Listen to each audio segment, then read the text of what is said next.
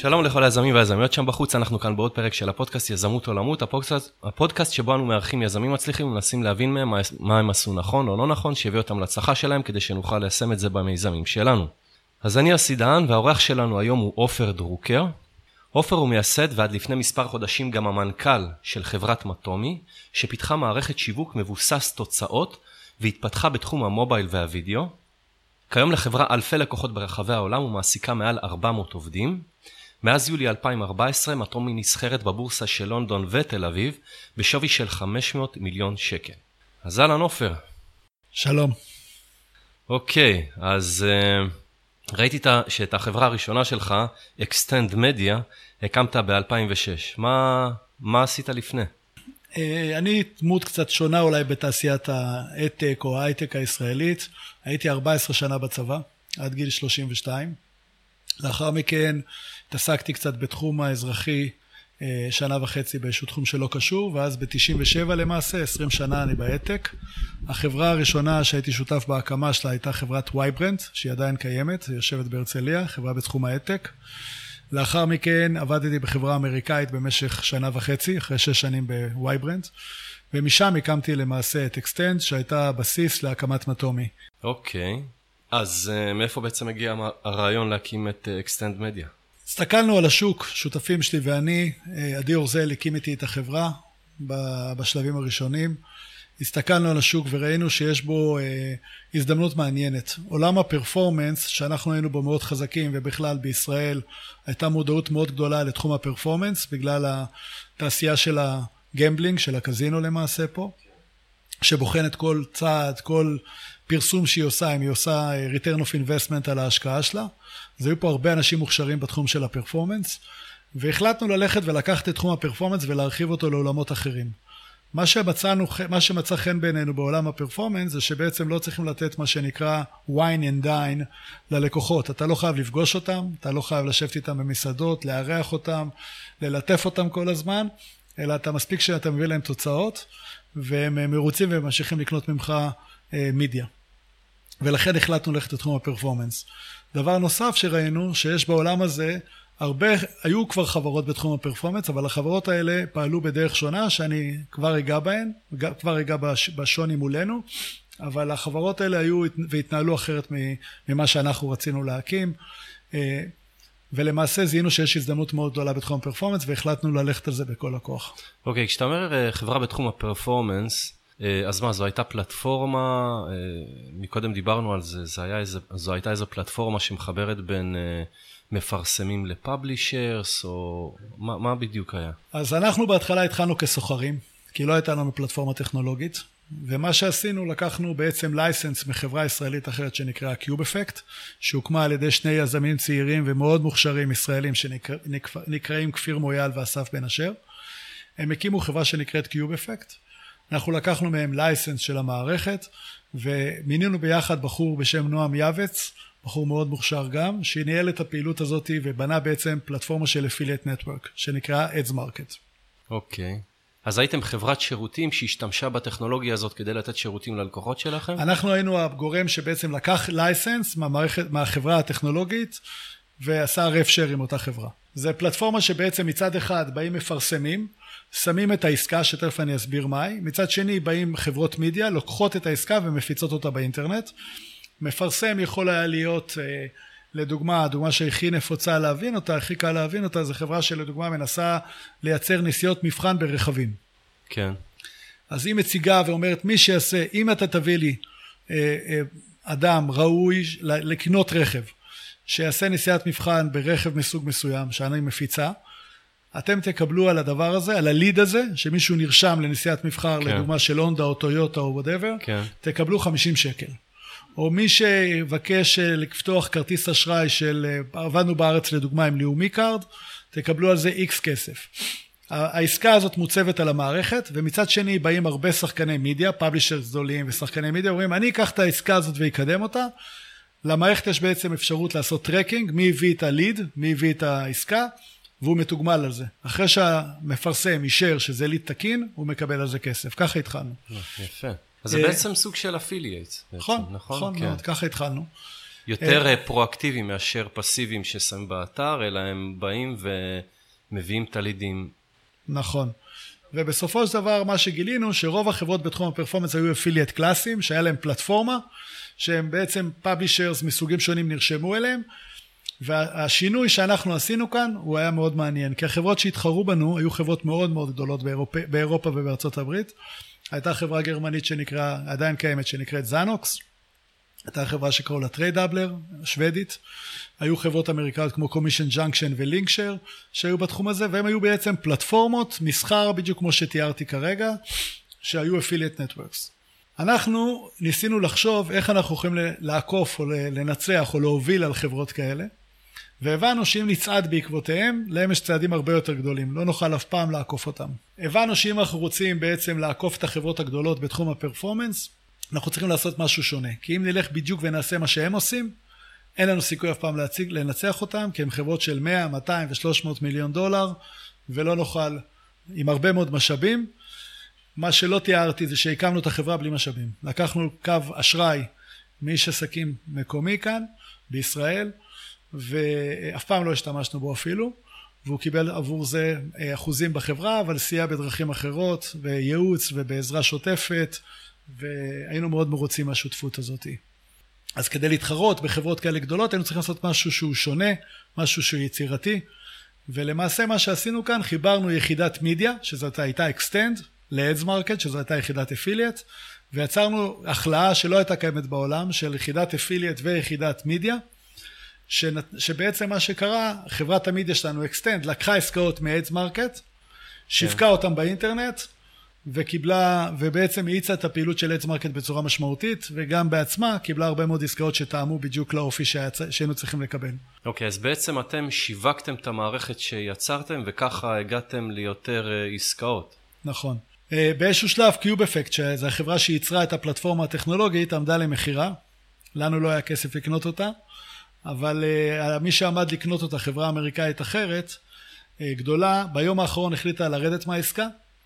ונסוגה, ואנחנו ניצלנו את ההזדמנות יחד עם היזמים של אותה חברה ומיזגנו בין החברות, בין Xtend לבין Cube Effect, והפכנו אותם להיות בעצם חברה אחת. אה, נשמע נקודה שאם אה, החברה האמריקאית כן הייתה קונה, אז מטומי לא הייתה מגיעה לאן שהיא הגיעה היום. נכון, נכון. ככה למעשה התחלנו תחום ה performance שבעצם היה מאוד מאוד שונה ממה שהיה בעולם.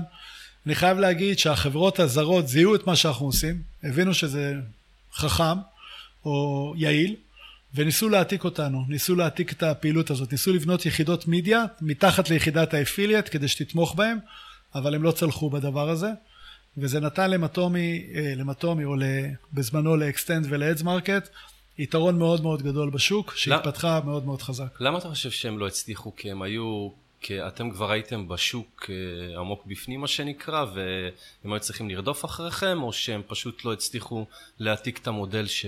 שיצרתם? לעבוד בעסקי, בעסקים של קניית מידיה צריך סבלנות, צריך מקצועניות, מקצוענות וצריך אה, צריך להיות עיקש כדי להצליח. אתה נכשל המון המון פעמים עד שאתה מצליח לעשות פרפורמנס בקניית מידיה ולנו אני חושב הייתה הסבלנות. יש פה עוד נקודה אחת מאוד מאוד חשובה לי להזכיר, אם אנחנו מדברים על יזמים צעירים, או ליזמים בכלל, לאו דווקא צעירים, אני הקמתי את מטומי כשהייתי בן 40, זה לא גיל שבדרך כלל מתחילים בו. אני חושב שהנקודה הכי מהותית בעסק הזה זה לבחור את האנשים הנכונים שילוו אותך בדרך. ואם אנחנו מסתכלים אפילו על מטומי היום, 11 שנה אחרי זה, אנחנו מסתכלים על אנשים שמובילים את מטומי, אז אנחנו נראה שיש אה, אה, ארבעה, שלושה ארבעה מהמנהלים המרכזיים מעמודי התווך של החברה הם מאותה תקופה שהקמנו פחות או יותר את החברה. אם זה קרן פארד שהייתה CFO, היא הגיעה ב-2007 לחברה. אם זה סגין אירי שהוא המנכ"ל הנוכחי, הוא הגיע ב-2008, אני עושה את זה לפי הסדר. אה, אם אנחנו מדברים על עידו ברש, שהוא עורך דין והיום הוא מתעסק גם בקופרד דבלופמנט, הוא הגיע אה, הוא ליווה את החברה מהיום הראשון כעורך דין שלה חיצוני, מהיום הראשון של החברה, והוא הצטרף אליה ב-2013. וגיל קליין, שהיום מנהל את מופוקס, התחיל אפילו לפני, התחיל ב-2006 או 2007 כעובד בחברה. כשאתה מסתכל על זה, אתה רואה שאם אתה בוחר נכון את האנשים, את, ה, את הקבוצה הראשונה של האנשים, היא בעצם גדלה להיות המובילה אחרי הרבה מאוד שנים של פעילות מוזר, בחברה. כי הזכרת כאן את עמודי התווך של החברה שהביאו אותה לאן שהביאו אותה, והזכרת רק אחד שהוא היה מומחה marketing בחברה שהיא... נכון. כי אנחנו לא הבאנו מומחים, לא הבאנו כן. הרבה מומחים, על אף שעדי אורזל, שהוא היה השותף שלי שציינתי אותו בהתחלה, הוא בא מ-888 ולפני זה מבבילון ההיסטורית, והוא היה מומחה, וגייסנו הרבה אנשים מומחים מהתעשייה. אבל אה, אני חייב להגיד שאני לאו דווקא בחרנו הרבה פעמים אנשים לפי רמת המקצועיות שלהם, אלא יותר לפי הערכים והיכולות האישיות שלהם. נתנו להרבה, הזדמנות להרבה מאוד אנשים מתחומים שונים לגמרי, להשתלב בתעשייה הזאת מתוך אמונה שהם ילמדו את המקצוע, ואם יש להם את ה drive ואת הסקרנות ואת העקשנות, הם יצליחו להביא ערך. ואני חושב שהמודל הזה עבד יפה. אני חושב שמטומי שמסתכלים עליה היום בשוק הזה היא הרבה פעמים מעין אוניברסיטה לתחום ה online advertising בגלל שהרבה אנשים עברו דרך החברה הזאת, הרבה אנשים למדו את המקצוע ואחרי מספר שנים המשיכו בדרכם, התקדמו בחברות אחרות או פתחו חברות משלהם אנחנו לא רואים בזה פסול, לא ראינו בזה פסול כן. אף פעם וזה... זה גאווה. זה גאווה. אז זה מה שעשינו בעצם החיבור, החיבור הזה שציינתי בין ה affiliate לבין אה, חברת מידיה. אוקיי, אז ב-2007 הקמת את Ads Market Group. אתה יכול להסביר איך Ads Market Group ככה מתחברת לחברה שהקמת קודם ולחברה בעצם שהפכה למטומי בסופו של דבר. בעצם מה שעשינו, הפכנו את Ads Market, את Ads Market ו Xtend היו בהתחלה חברות נפרדות, ואז הבנו שבעצם הערך המוסף יבוא מחיבור בין שתי החברות האלה והפכנו אותם לחברה אחת שנקראה מטומי. כדי להגדיל את מטומי ולגדול איתה, מה שעשינו בשנים בין 2007 ל-2014 בוא נגיד, או 2012, עשינו הרבה מאוד שיתופי פעולה ורכישות של חברות קטנות. כן. שבעצם הרבה פעמים הרכישות האלה נועדו כדי לעשות מספר דברים. אחד, הם נועדו כדי לתת לנו גישה לטריטוריות חדשות. שתיים, נתנו לנו גישה ללקוחות חדשים, או לטכנולוגיות חדשות. אלה היו המטרות. אה, קראנו לזה The 3 Cs, מהות C, capabilities, countries ו-clients. אם uh, חברה נתנה לנו אחד משלושת הדברים האלה, בצורה כמובן בשווקים נכונים, בטכנולוגיות נכונות שחשבנו שהם בציר ההתקדמות שלנו, ויש להם כמות לקוחות מעניינת, ניסינו ל- לרכוש או למזג את החברות האלה לתוך החברה שלנו, וצמחנו בצורה כזאתי לאורך שנים. השווקים שבהתחלה פעלנו בהם היו מחוץ לארצות הברית, כי לארצות הברית הבנו שצריך הרבה יותר כסף. כדי לבצע אה, כניסה לשוק הזה. באיזה גיאוגרפיות הייתם עד, עד אז? היינו עד אז, היינו בדרום אמריקה, באירופה ובאסיה. אה, לא נכנסנו לארה"ב כמעט בכלל. בסוף 2012 החלטנו שאנחנו מספיק גדולים וחזקים כדי להיכנס לטריטוריה הגדולה מכולם, שהיא ארצות הברית, ובעצם אה, הבנו שכדי להיכנס לשם צריך לבצע רכישה. בהתחלה התמודדנו על רכישה של חברת אפיליאט מאוד גדולה בארצות הברית. בארצות, בצפון ארצות הברית שנקראה נברבלו. ניסינו לרכוש את החברה הזאתי, הייתה שם מכירה פומבית, שזה היה אירוע מאוד מאוד מעניין שהשתתפנו בו, אבל הפסדנו בהזדמנות הזאת לחברה מעניין. אחרת. אף פעם לא שמעתי על חברה שנמכרת. שמונחת על המדף ובאים לקנות אותה, כי במיוחד חברה מצליחה, כי אני מניח שזו חברה שאם היה להם customer base רחב והייתה מצליחה שרציתם לקנות אותה, אז היא לא הייתה על המדף, זאת אומרת... היא הייתה מהמדף לא מהסיבות, לא בגללה, אלא בגלל שהחברת האם שלה נכנסה לקשיים כלכליים, 아, אה, אוקיי. וביקשה למכור, והבנק, והבנקים ביקשו למכור את הנכסים שלה. אוקיי. אז היא עמדה להם מכירה פומבית למעשה, ואנחנו הפסדנו בקרב הזה, זה היה יום אחד בניו יורק, שנסענו אליו, התכוננו לקראתו הרבה זמן, אבל הפסדנו במהלך הזה. אבל יש משהו בקרמה מעניינת שחודשיים אחרי זה הבנקאי שניסה למכור לנו את החברה הראשונה התקשר אלינו ואמר יש חברה דומה, לא במכירה, היא למכירה, קראו לחברה הזאת וויז, אתה, אתם מוזמנים לבוא ולתת הצעה. למעשה תוך שלושה חודשים רכשנו את החברה הזאת, אה, שהיום היא הבסיס של אה, מטו מארצות הברית למעשה, ורכשנו את החברה הזאת בתחילת 2013 למעשה הייתה לנו חברה עם משרדים, עם קרוב למאה עובדים בארצות הברית כבר, והפכנו להיות באמת גלובליים בכל מובן וכל כל, uh, תחום, בגלל שהיה לנו גם פעילות מאוד גדולה וענפה בארצות הברית. החברה שרכשנו, מידיוויז, הייתה חברה אמריקאית שכבר פעלה בתחום הזה סדר גודל של 12 שנה, עם לקוחות מאוד מכובדים, עם הרבה מאוד אנשים עם ניסיון. הם פשוט עמדו למכירה בגלל שה-Private Equity Fund שלהם אה, החליט למכור אותה כי הם נכנסו לאיזושהי מצוקה כלכלית, החברה עצמה, היה איזשהו משבר. אנחנו תוך שנה ביצענו הרבה שינויים בחברה הזאת, בשנה הראשונה החברה הייתה אה, break even, לא הפסידה, לא הרוויחה, ומאז, מ-2014 החברה הזאת מרוויחה כסף, והיא חלק פעיל ותורם מאוד למטומי, וזאת הייתה בעצם הרכישה המהותית הראשונה שעשינו, של חברה עם מעל 100 עובדים, בטריטוריה זרה, רחוקה, אה, חוקים שונים, התנהלות שונה, אבל עשינו, אני חושב, עסקה מאוד מאוד טובה שם אה, בראי העבר. זאת העסקה המהותית הראשונה שעשינו. לפני זה עשינו כל מיני עסקאות קטנות, עם, בעיקר במקסיקו, בסין, בכל מיני מקומות כאלה, אבל העסקה המהותית הראשונה הייתה בארצות הברית לרכישה של מידיה וויז. אוקיי. אחרי הרכישה הזאת ובעצם הרחבת הפעילות, החלטנו שאנחנו יכולים ורוצים להיכנס לעוד תחומים. אה, והרחבנו את מושג ה performance הראשוני שדיברנו עליו לפני זה, והבנו שבעצם מפרסמים רוצים להיכנס, כשהם מדברים על performance לא מעניין אותם באיזה קטגוריה הם רצים, באיזה סוג של מידיה הם רצים, והרחבנו את היריעה להרבה מאוד תחומים, MediaWhiz הוסיף לנו לדוגמה אימייל, עשינו רכישה של חברת social קטנה, אה, היה לנו את הדיספליי, היה לנו מובייל, והתחיל להתרחב לנו ערוץ הפעילות הזה בצורה די משמעותית. ב-2012 גם עשינו השקעה ראשונה בחברה שנקרא Team אינטרנט, של חברה של Domain Monetization, שהיום היא חלק מאוד מהותי מהפעילות של מטומי, אה, בגרמניה, במינכן. זיהינו חברה מאוד קטנה, עם מספר מצומצם מאוד של עובדים, שעשו אה, revenue אה, סדר גודל של 4 מיליון דולר בשנה, וישבו במינכן. והתחברנו אליהם, החלפנו מניות בינינו ולקחנו אופציה לקנות שליטה בחברה אם אנחנו הולכים להנפיק את החברה. כבר אז חשבנו על הרעיון הזה כמה שנים לפני ההנפקה עצמה. ככל שעבר הזמן בדקנו חלופות, איך אנחנו יכולים לגייס כסף גדול, כי להזכיר לכם, לא היה לנו, היה לנו השקעה אחת בחברה של 17 מיליון דולר ב-2010, שרוב הכסף הלך החוצה ולא פנימה, רק 5 מיליון דולר נכנסו לתוך החברה, 12 מיליון דולר הלכו לקניית בעלי מניות קיימים, לתת להם איזשהו ליקווידיטי. ולמעשה כדי לגייס, רצינו לבצע רכישות יותר גדולות וכדי לגייס כסף היינו בחנו שתי אפשרויות. אחת מהן זה לגייס, להביא private equity fund גדול שייתן לנו כסף לצמיחה ואפשרות שנייה זה ללכת להנפקה.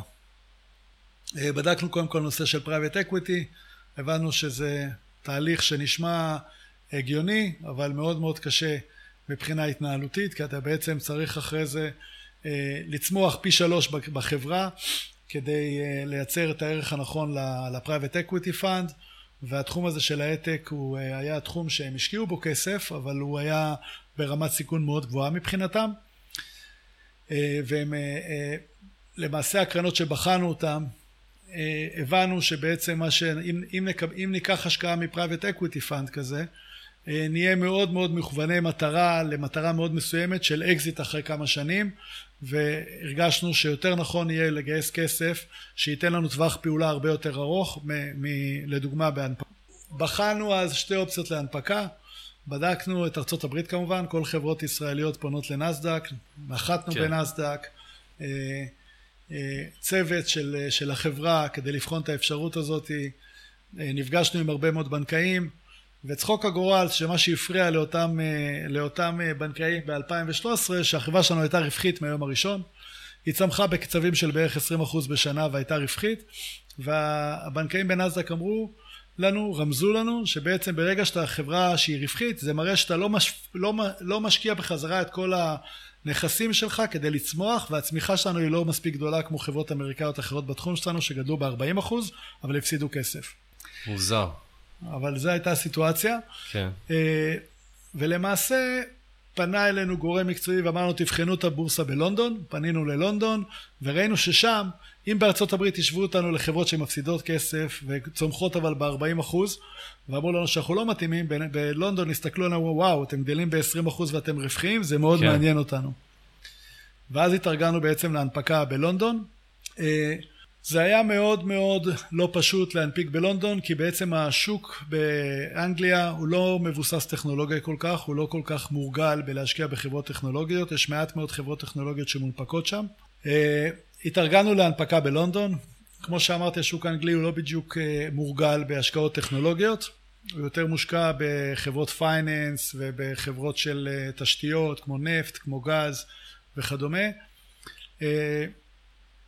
למעשה עשינו סיבוב ראשון בלונדון, ניגשנו להנפקה, עבדנו מאוד מאוד קשה עם בנקאים מאוד מוכשרים, עבדנו כמעט שנה, קשה מאוד, בחדרי חדרים כדי לבנות את, ה, את הפרוספקטוס שלנו, את התשקיף שלנו וכדומה. הגענו ל, לרגע הנפקה, הצלחנו לגייס 100 מיליון דולר ממשקיעים, אבל התברר שכדי להיכנס, לא, לא הצלחנו לגייס מספיק כסף ממשקיעים אירופאים, מה שנקרא. ולכן ההנפקה שלנו לא צלחה. ההנפקה הראשונה שכיוונו אליה באפריל לא צלחה.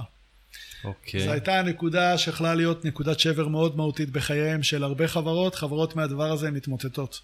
כי כן, ההנהלה למה? והעובדים והשותפים, כולם קוראים בעיתון שאתה הולך להנפיק, אתה נכשל בהנפקה, אתה מתפרק.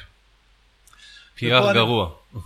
PR גרוע, מה מאוד, שנקרא. מאוד, לא רק PR, גם אנרגיות מאוד גרועות וכדומה. אוקיי, רגע. אז אז 100 מיליון דולר לא הספיקו, כמה הייתם כי לא היה לנו מספיק אה, משקיעים אה, אירופאים בתוך המאה מיליון. מי היו בעיקר המשקיעים? אמריקאים וישראלים. אה, לא Mm. למה אירופאים. צריך משקיעים אירופאים? מה מה- זה החוק משנה? בלונדון- יש כסף יותר טוב ופחות החוק טוב? בלונדון קובע, קבע ש-25% מבעלי המניות בחברה כדי להיות מונפקים בלונדון חייב להגיע ממשקיעים בריטים. ולא ידעתם את זה קודם? ידענו, אבל לא לא הצלחנו לגייס מהם אה, כסף. אוקיי. ואז למעשה, אה, חזרתי לארץ, אני זוכר את היום הזה, שאתה חוזר למשרד, ואתה צריך לעמוד מול העובדים שלך ומול המנהלים שלך, ולהגיד להם שלא הצלחת כן. אה, להנפיק. והיחס והחיבוק והאהבה והתמיכה והאמון שקיבלתי מהאנשים שהיו סביבי, סביבנו, זה לא רק אני הייתי, כן? היה שם אה, שגיא שהיה איתי יום יום בכל הפגישות, שהיום הוא המנכ"ל של החברה, ובילינו שבועות ביחד ברודשווים ובפגישות, עשרות פגישות, מאות פגישות עם בנקאים, וקרן פראד שהיא ה-CFO אה, עבדה מאחורי הקלעים מאוד מאוד קשה כדי להכין את החומרים ואת הדברים, אה, את כל מה שצריך כדי להנפיק חברה, ועידו ברה שעורך דין של החברה, אה, ואילן שילוח שהיה צ'רמן, כולם בעצם עבדנו מאוד מאוד מאוד מאוד מאוד קשה במשך תקופה ארוכה, וזו הייתה אכזבה מאוד גדולה. מה למדת מכל התהליך הזה שניסיתם ולא הצלחתם? אה, אחר כך אתה תספר בהמשך על ההנפקה שכן הצליחה, אבל מה בכל זאת לקחת מה- מהחוסר אה, הצלחה הזאת? אני חושב שניגשנו להנפקה הזאתי, כשמסתכלים על זה בדיעבד, יש הרבה מאוד דברים שאתה לא מכיר, כי אתה עושה את זה פעם ראשונה. אבל היו איתך הרבה יועצים ומומחים שזו לא הייתה הפעם הראשונה שלהם. נכון. עדיין, אני חושב שאתה בתור, אה, בתור המנהל של האופרציה הזאת, יחד עם ההנהלה, עוד פעם, של האנשים שמובילים את ההנפקה, זה לא לבד, כן. אני חושב שבסיכומו של דבר ידענו את הכל, הכרנו את הכל וכדומה, אני חושב שיש שני פרמטרים שאתה לא שולט בהם. אחד זה טיימינג, ותכף אני אסביר למה אני אומר את הדבר הזה. אה, ושתיים זה סנטימנט, ואני אגיד לה, מה, איך זה משפיע. טיימינג, באמצע אתה מודיע על ה-intention to float, מה זאת אומרת? אתה מודיע בעצם בתחילת show שאתה הולך עכשיו שבועיים כדי לגייס כסף, ובאנגליה הייתה חברה שקראו לה Blinkx, חברה שבתחום ה video advertising, שהייתה כאילו להיט מטורף, היא עלתה, הייתה בשווי של 1.2 מיליארד דולר, עם revenue שהיו לא רחוקים משלנו. ובמהלך הרודשואו החברה הזאת קרסה. היא, הערך שלה נפל בצורה מטורפת, ולמעשה כל המשקיעים שלנו איבדו הרבה מאוד מההשק... מהכסף שלהם. המשקיעים הפוטנציאליים שלנו איבדו הרבה מאוד מהכסף. אז הסנטימנט, מסנטימנט מאוד חיובי, הפך להיות סנטימנט מאוד מאוד שלילי, וקשה לשכנע מישהו שהפסיד אתמול אה, חצי מהכסף שלו, בוא להשקיע באותה חברה. בדיוק, בוא להשקיע, הם לא יודעים בדיוק מה ההבדלים בין החברות, כן. קשה להם לזהות את זה והיה קשה להם להשקיע. זה נתון ראשון. דבר שני, מה שהבנתי, שקשה מאוד להגיע לשוק שאתה לא מכיר. שאתה לא מכיר את התרבות שלו, אתה לא מכיר את ההתנהלות העסקית שלו, אתה לא מכיר את הדמויות הפועלות, ולכבוש אותם בשבועיים כדי שישקיעו בך כסף. זה תהליך שצריך להיות הרבה יותר ארוך והרבה יותר אה, מתמשך. זה לא מכה וגמרנו, בייחוד לא עם אה, בריטים שהם יותר שמרנים, הם אירופאים, הם יותר שמרנים, הם רוצים להכיר את האנשים, הם רוצים להבין במה הם משקיעים, הם רוצים להכיר את התעשייה יותר טוב, והם ביקשו ללמוד. אה, אני חושב שזה מאוד עזר לנו בסיבוב השני, שתכף אני אדבר עליו, אבל שלושה חודשים אחרי זה, שזה גם אה, דבר שבדרך כלל חברות לא עושות. תוך שלושה חודשים. כן. תוך שלושה כן. חודשים התרגלנו. עוד לא הספקתם ללקק את הפצעים מה, מהסיבוב עוד הראשון. עוד כאב לנו, עוד כאבו כן. לנו, כאבו לנו הפצעים. אה, ניגשנו שוב במשנה מרץ להנפקה, ותוך שבוע גייסנו 70 מיליון דולר בשוק הבריטי והישראלי, והנפקנו את החברה. אבל חייבים להוסיף פה איזשהו כורטוב ישראלי. אה, זה היה קיץ 2014, כל כמה שנים יש פה איזושהי מלחמה, או לא קוראים לזה מלחמה, קוראים לזה מבצע, או כן. whatever. ואם אתם זוכרים, בקיץ 2014 נפלו פעם ראשונה טילים גם בתל אביב. אני זוכר שהיינו שלושה ימים לפני הצלצול בפעמון, מה שנקרא, ומאוד חששנו שיפול טיל בתל אביב, ובעצם המשקיעים שלנו ייבהלו, יקבלו רגליים קרות, הבריטים, כן. ויעשו אחורה פנה, כי יש בחוזה שלהם סעיף שמאפשר להם לעשות את זה, שנקרא כוח עליון, ומלחמה יכולה להיות מוגדרת ככוח עליון, והם יכולים להוציא את הכסף שלהם ולהמשיך כן. הלאה. חייב להגיד שבבוקר לפני, או בבוקר של צלצול הפעמון, נפל הטיל הראשון בתל אביב, אבל המשקיעים הבריטים לא נסוגו, הם עמדו בהתחייבויות שלהם, והסבירו לנו שמשקיע בריטי שהוא מקבל החלטה, הוא שלם עם עצמו, כמובן שהמשקיעים הישראלים היו שלמים עם עצמם, ומימשנו את ההנפקה. אה, בלונדון ביולי 2014, מטומי הפכה להיות חברה נסחרת בבורסה הראשית בלונדון. ואני רוצה להגיד עוד מילה אחת טובה פה על הבורסה הבריטית. כמו שאמרתי, כן. בסיבוב הראשון לא הצלחנו לגייס 25% משקיעים בריטים. אה, אני פגשתי לפני ההנפקה הראשונה את מנכ"ל הבורסה הבריטית בישראל, הוא היה בביקור בישראל, יחד עם, קאמ, עם אה, קמרון, שהיה ראש ממשלת אנגליה. כן. פגשתי גם אותו, לחיצת יד וכדומה. הוא מאוד התלהב מהרעיון שחברה ישראלית תנפיק בלונדון, חברה טכנולוגית. אה, אחרי שנכשלנו, הוא הרים אליי טלפון, סביה, המנכ"ל של הבורסה, ואמר לי, עופר, ראיתי מה קרה לכם, אני מתנצל. אני הולך לשנות את הרגולציה כדי לאפשר לכם להיכנס לסגמנט שנקרא iGrowth segment בבורסה הבריטית. אה, תחכה חודשיים, אני מטפל בזה בצד שלי. וואו. אה, אני אנסה לעשות, לגרום לזה לקרות. ולמעשה הוא הצליח, והוא התקשר אליי אחרי חודשיים ואמר לי, עופר, אנחנו, אנחנו טיפלתי בנקודה שאתם רציתם, שיכולה לעזור לכם, אם אתה רוצה להיכנס שוב, לנסות לבוא שוב, הפעם יהיה לך הרבה יותר קל, כי אתה צריך רק עשרה אחוז מהמשקיעים שיהיו בריטים, ואתה יכול להיכנס לסגמנט שנקרא iGrowth segment, אחרי שהוכחתם שאתם מסוגלים לעמוד בפרמטרים ובקריטריונים, ועמדנו בהם, אתה יכול להיכנס לבורסה הבריטית. וזה היה צעד שהוא יוצא דופן בעיניי, שאנחנו אפילו לא פנינו אליו, הוא פנה אליי יום אחרי שלא הצלחנו והציע את הרעיון הזה, כמובן שחיבקנו אותו לרעיון הזה, אבל אני רק רוצה לציין פה שהבורסה וה... הנהלת הבורסה בלונדון גילתה אוזן קשבת ורצון מאוד מאוד עז להיות גורם מסייע ו- ולעזור לנו במהלך שרצינו לבצע. ואני חושב שזה נתן הרבה כוח להרבה מאוד חברות ישראליות אחרות אחר כך להנפיק בשוק הבריטי.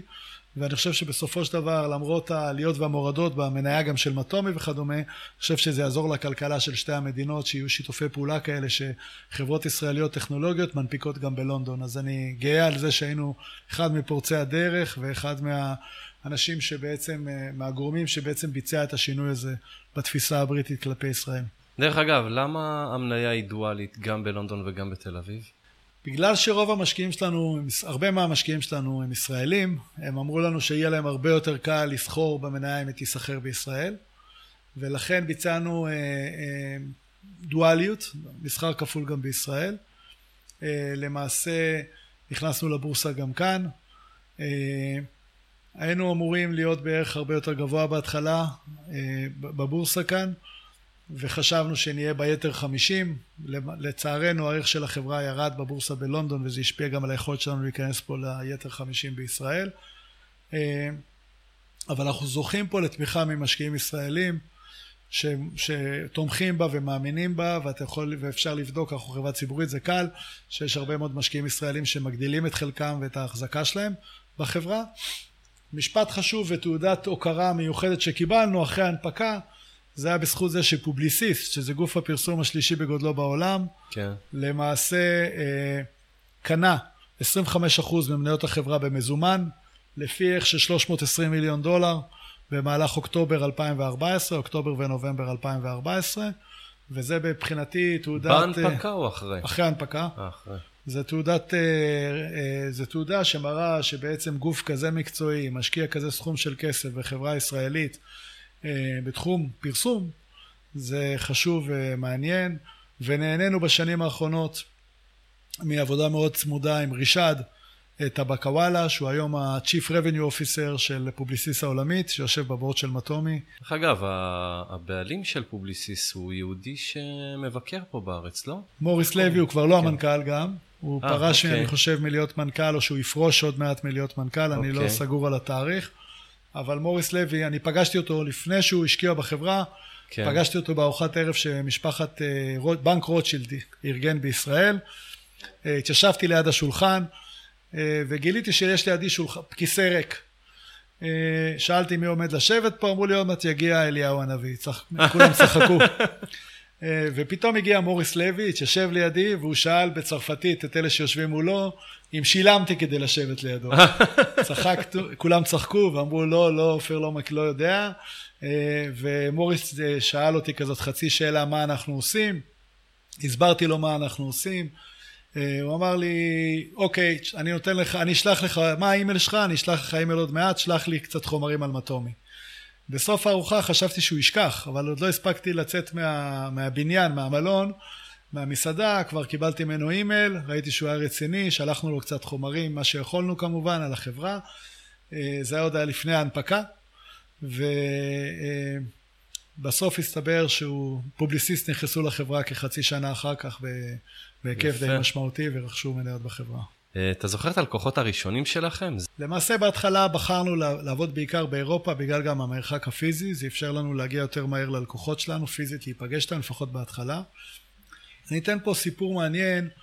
אה, באותה תקופה בתחום הפרפורמנס הקטגוריה המובילה הייתה מובייל קונטנט שבעצם אה, היית קונה מעין מנוי להשתתף בהגרלות או כדי להשתתף בהגרלה כדי לקבל ואוצ'ר, היית עושה את זה דרך פרימיום אס.אם.אס. זה היה תופעה מאוד מאוד נפוצה בשנים האלה. ואחת החברות המובילות בעולם הזה קראו להם סלדורדו. טסנו להיפגש עם אה, סלדורדו, קבעתי להיפגש איתם בלובי של מלון בניו יורק, הם היו באיזושהי תערוכה, הגענו לפגישה, לא היה מקום לשבת. ואני זוכר שאמרתי ללוק שהיה המנכ"ל והמקים של החברה והבעלים של החברה של סלדורדו הוא אמר לי אין איפה מקום לשבת בוא נקבע מועד אחר. אמרתי לו ממש לא. כדי לעשות עסקה טובה ששני הצדדים יודעים מה רוצים צריך כמה דקות בוא נעמוד פה על המדרגות נלחץ יד ונסגור. אה, וזה מה שקרה וכדי לסבר את האוזן סגרנו את העסקה באותו יום אחרי מספר דקות אה, שבשנה הראשונה של חברה יצרה שבעה מיליון דולר הכנסות למטומי שזה היה מטורף. זה נתן לנו בוסט מאוד מאוד גדול. רגע, איך לחברה. הגעתם, מאיפה הכרת את הלקוח הזה? הגענו אליו הגעתם? דרך אה, נועם, שאמרתי לך שניהל את AdsMarket, הוא ארגן כן. את הפגישה איתם. וואו. הוא טס איתי לפגישה, טסנו ביחד, עמד, נפגשנו איתם ביחד, וסגרנו איתם את העסקה ממש תוך כמה דקות, כי זו הייתה עסקה של straightforward כזאתי, וסגרנו את העסקה בלחיצת יד, והעסקה הזאת יצרה למעשה 7 מיליון דולר בשנה הראשונה שלה. זו הייתה קפיצת אה, מדרגה הכי משמעותית אה, בחברה בשנים הראשונות, בשנים הראשונות כן, בעצם, כן. כן. אה, לגמרי. זו הייתה, זו עסקה שבעצם ייצרה לנו את היכולת לצמוח בשנה הראשונה, בשנתיים הראשונות שהן מאוד מאוד קריטיות, ואני חושב שזו הייתה שותפות מאוד איכותית בין שתי, החבר, בין שתי החברות, עם ידידות אישית שנבנתה אחר כך בינינו לבינם. אה, אנשים מקסימים וחכמים ומנוסים שלמדתי עם הרבה בתחום השיווק באינטרנט. כן. אה, אחרי ההנפקה, אם אני חוזר רגע לאחרי ההנפקה, כן. כדי לסגור את הפער, היה לנו כסף עכשיו, יכלנו לבצע רכישות, קצת לפני ההנפקה רכשנו שליטה בחברה הראשונה שסיפרתי לך ב-2012 טים אינטרנט, כן. רכשנו ועלינו ל-70% בחברה הזאת, זו חברה שהיום מייצרת שוב... אה, נפחים מאוד משמעותיים של רווחיות ו... וצמחה מאוד מאוד מאוד. אני רק אגיד אה, פרט מידע שאני יכול להגיד, שאם אמרתי שב-2012 הם ייצרו בערך 4 מיליון דולר כשהשקענו בהם, אז שב-2000 ו... ב-2012, אה, סליחה, ב-2014 הם ייצרו את אותו סכום כבר כמעט בחודש. וואו. שזה מטורף, או קצת אחרי זה ב-2015 הם ייצרו אותו כבר בחודש את הסכום הזה. בלי, אה, רוב צמיחה אורגנית, עם צוות לא גדול של אנשים, מבוססי טכנולוגיה. אחרי ההנפקה, ממש חודשים אחרי זה, רכשנו חברה מאוד מוצלחת שנקראת מובפוקס, שהיא חברת ישראלית. מובייל. לא, חברת אה, לא. מובייל אוסטרית. אה, אוקיי. ו... יש הרבה חברות מוב, אז כנראה כן, התבלבלתי. עם- כן, כן, יש הרבה מוב, משתמשים במושג מוב.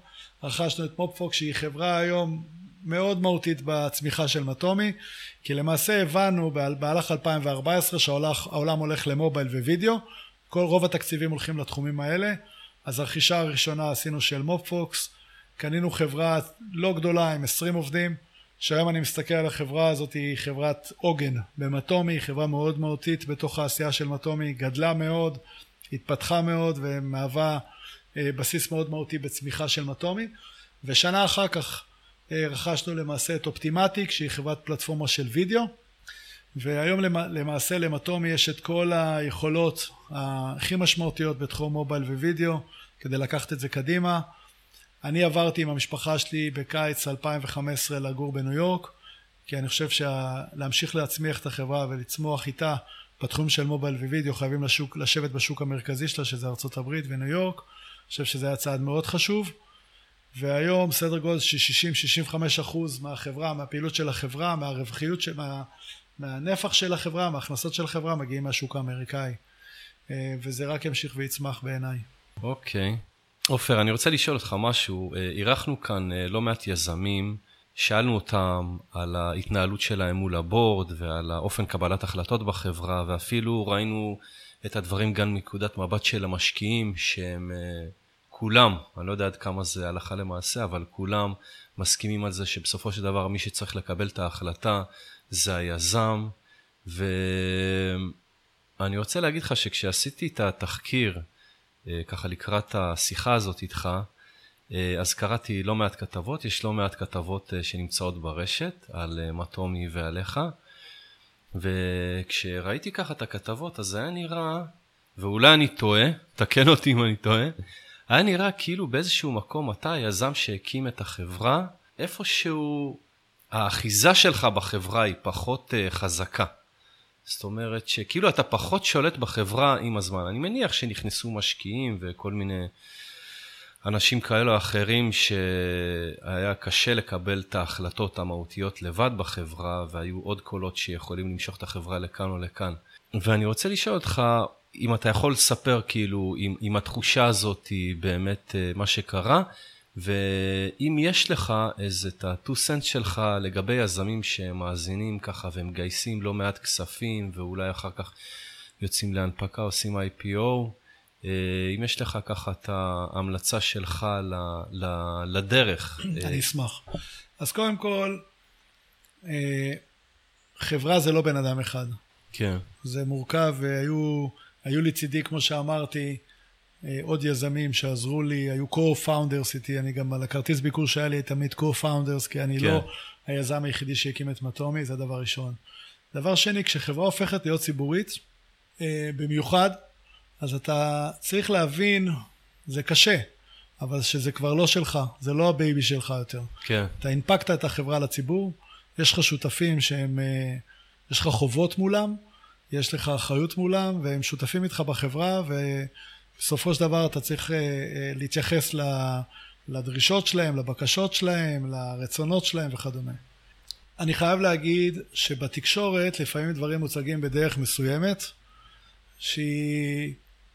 תקשורת היא אוהבת להיות בסופו של דבר לחפש כותרות שימשכו את העין של הקורא כדי שימשיך לקרוא את העיתון.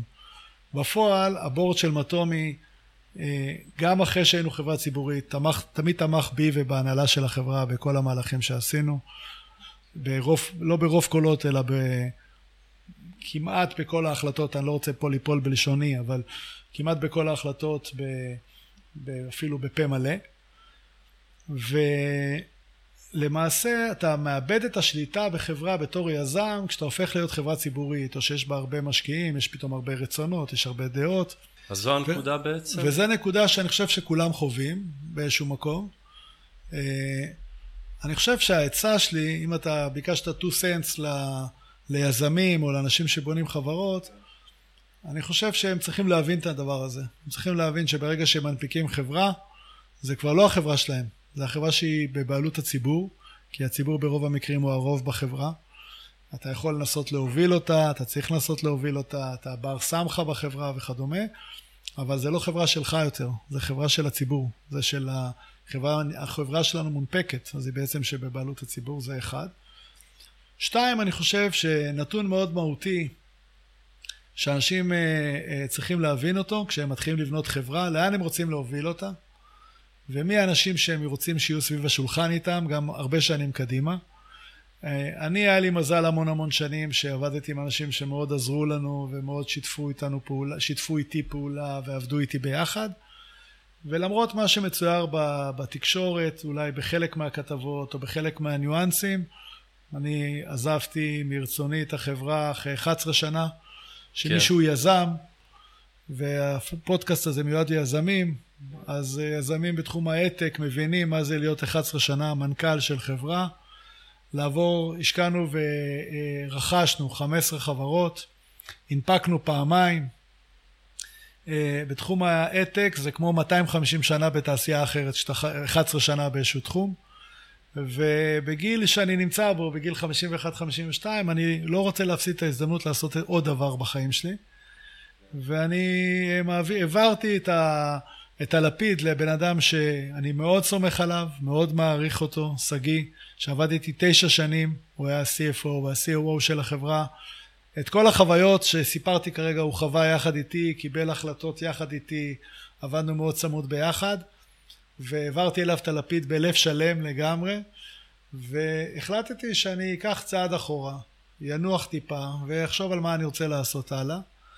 ואני חייב להגיד שאני מהחוויה שלי במטומי מאוד נהניתי, אני מרגיש גאה במה שבנינו, אני חושב שמטומי היא מודל לחיקוי בישראל, היא, היא גם בעולם, מסתכלים עליה בהרבה מאוד כבוד, היא אחת מהחברות עתק הכי גדולות בעולם היום, בכל פרמטר שאתה בודק.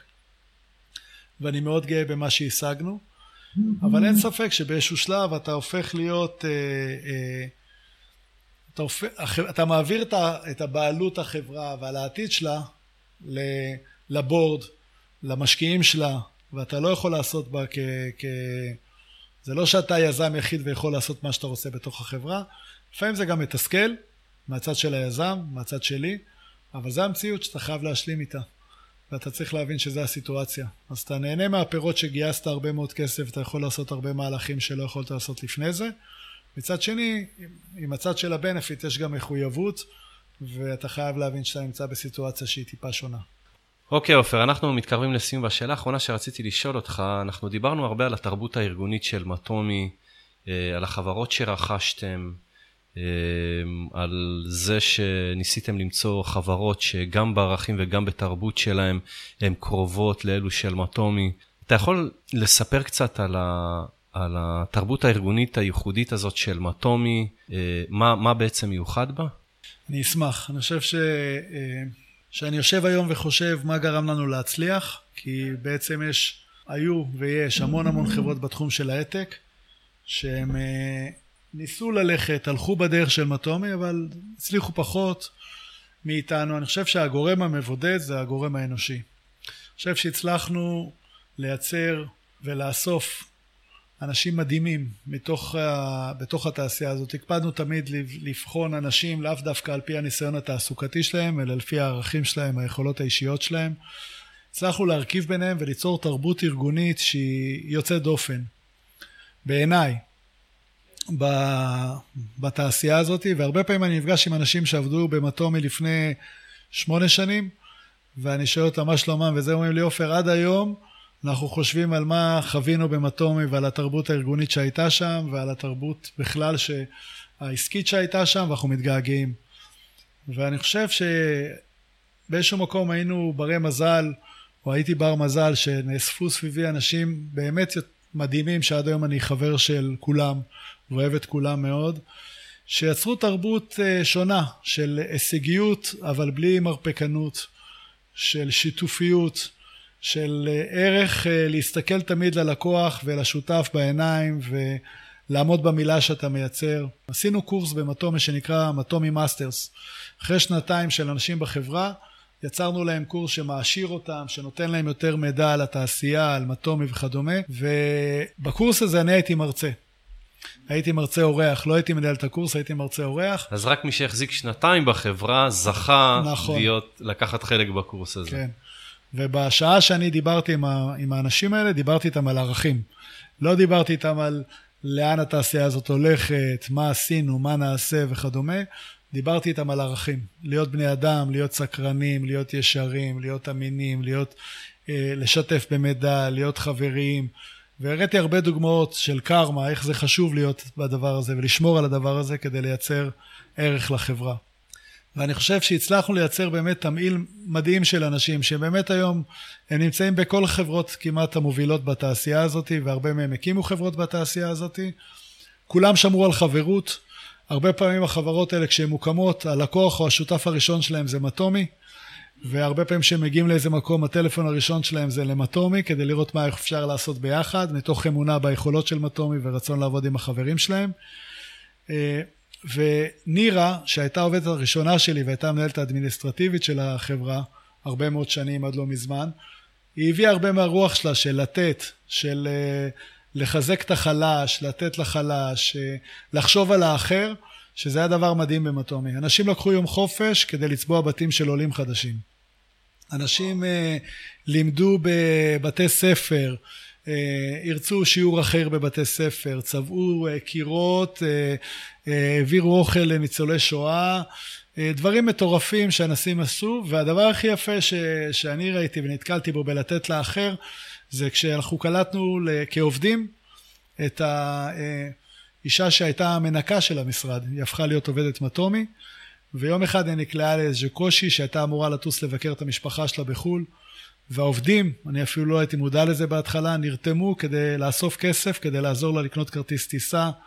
כמובן שגם אנחנו כמנהלים וכחברה עזרנו לה, אבל זה היה יוזמה של העובדים. וזה היה מחמם את הלב לראות את זה. זה משהו שקשה להבין, אבל אנשים שיקשיבו לפודקאסט הזה והם עם אטומי, אני חושב שהם ישר הבינו על מה אני מדבר. וזה הדבר הכי מיוחד. ולא מזמן יש קבוצות גדולות מאוד בפייסבוק של אנשים שהם בוגרי מטומי כביכול, כן, או היו שם. מטומי אלומני. וכן, והם אה, תומכים בחברה ועוקבים אחריה ומסייעים לאנשים שמתוך החברה כל הזמן. זה דבר שהוא מדהים לראות אותו, אה, והוא מחמם את הלב. ואני חושב שזה, אין לי ספק ששגיא ועידו וקרן ימשיכו את, ה, את הגישה הזאת, ושאלת על חברות שנרכשות, אז חברות שנרכשות בהתחלה הן מאוד מתגוננות. הן לא רוצות לאבד, לאבד את הזהות שלהן כביכול, אבל אחרי שהן מכירות את מטומי ומכירות את האנשים שבה ואת התרבות שבה, הם גאים להיות חלק מהחברה והם מנסים ומטמיעים את החברה שלהם. אני תמיד אומר שזה כמו כור, היתוך גדול כזה. אז אני מאוד גאה, זה אחד ההישגים שאני מאוד גאה בהם מעבר לצד העסקי, זה הצד האנושי שיצרנו פה. ובמהלך אה, שנות קיומיה של מטומי, ב-11 שנה האחרונות בדקנו את זה לא מזמן, עברו 900 איש. שזה מספר וואו. מדהים. כן. וזה יפה לראות מה שבנינו ועשינו, ואנשים מכירי תודה, והם עדיין מרגישים חלק ממטומי, גם שנים אחרי שהם עזבו את החברה. וכמובן, בשבילי זה baby שלי, אז בשבילי תמיד מטומי תהיה בנשמה ובלב, ואני חלק מהחברה הזאת, והדבר הזה לא יפסיק לפעום בי אף פעם. וואו, יפה. אוקיי, אז בנימה אופטימית זאת אנחנו מסיימים. תודה. אני רוצה להודות לך ככה שמצאת את הזמן בחופשה הקצרה שלך כאן עם הילדים, לשתף את הסיפור של מטומי ושלך אישית אה, עם אה, קהילת היזמים שמאזינים לפודקאסט שלנו, אז תודה רבה. משפט אחרון. כן. תמיד צוחקים עליי במרכאות במטומי שהמשפט שאני הכי מאמין בו זה מי שמאמין לא מפחד. מי שמאמין בעצמו, מי שמאמין במוצר שלו, שלא יפחד. שייקח את זה הכי קדימה שהוא יכול, ואין לי ספק שהוא יצליח. אז תודה. אוקיי. טוב, זה הכל חברים. תודה רבה לאורח שלנו עופר דרוקר ולכם שהאזנתם לנו. אתם מוזמנים להירשם לפודקאסט באתר שלנו יוזם.co.il ולקבל עדכונים על פרקים חדשים באימייל. אתם גם יכולים להירשם לפודקאסט ב iTunes אם יש לכם אייפון או ב Stitcher אם יש לכם אנדרואיד.